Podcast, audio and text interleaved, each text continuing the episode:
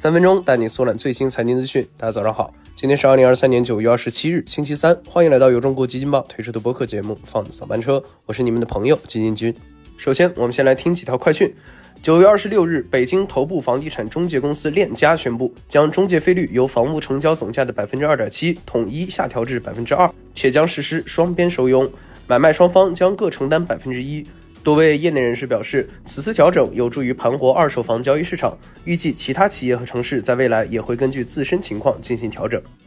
北东时间九月二十五日，亚马逊表示已同意向人工智能公司 Anthropic 投资四十亿美元，后者以拥有对标 ChatGPT 的聊天机器人 Cloud 而闻名。这也是亚马逊在 AI 竞赛中对初创公司进行的最新一笔投资。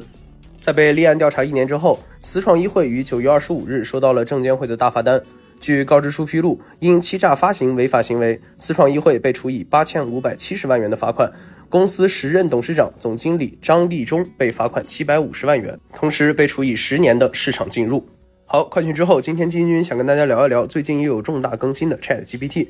那自从今年年初 Chat GPT 横空出世之后，AI 的风潮一直在席卷全球。除了各种雨后春笋般冒出的大模型啊，生成式人工智能相关应用外，OpenAI 也一直在对 ChatGPT 进行着更新和迭代。这不，最近 OpenAI 宣布，ChatGPT 马上就可以拥有新的语音和图像功能了。而这些新功能将在未来两周之内面向 Plus 和企业用户推出。据介绍，新功能允许用户进行语音对话或向 ChatGPT 展示其正在谈论的内容。语音功能将在 iOS 和安卓平台推出，而图像功能将覆盖所有平台。这个语音输入功能其实类似于手机上的语音助手，用户只需要按下一个按钮，说出自己的问题，ChatGPT 就可以将其转化成文本，然后生成答案，再将答案转化为语音播放给用户。那其实基金君感觉这个功能好像有些平平无奇哈，毕竟现在可以语音识别的软件太多了，就是不知道 ChatGPT 的语音输入相比其他平台有啥优势。那除此之外，OpenAI 还推出了一种全新的文本转语音的模型。可以根据几秒钟的样本语音生成与之相似的人声，不过这个基因君也有点似曾相识。那不知道大家还记不记得前段时间 B 站上特别火的，用 AI 将周杰伦的《七里香》换成孙燕姿的声音，一时间让很多人分不清真假。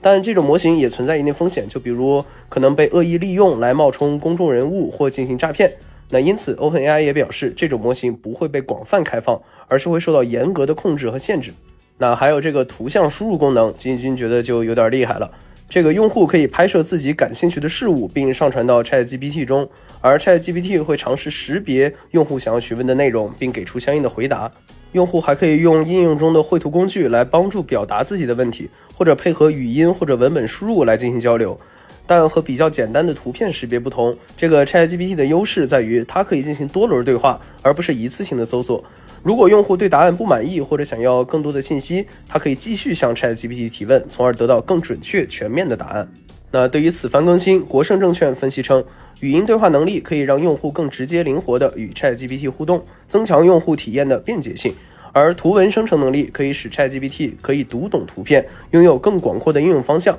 图生文能力的推出，也可以使 AI 技术的应用领域大大拓展，有利于 AI 在千行百业快速落地。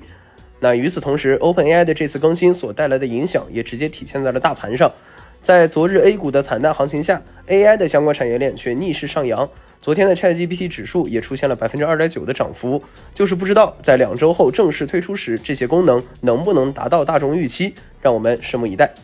好，以上就是我们今天放的早班车的全部内容，感谢您的收听，我们明天同一时间不见不散。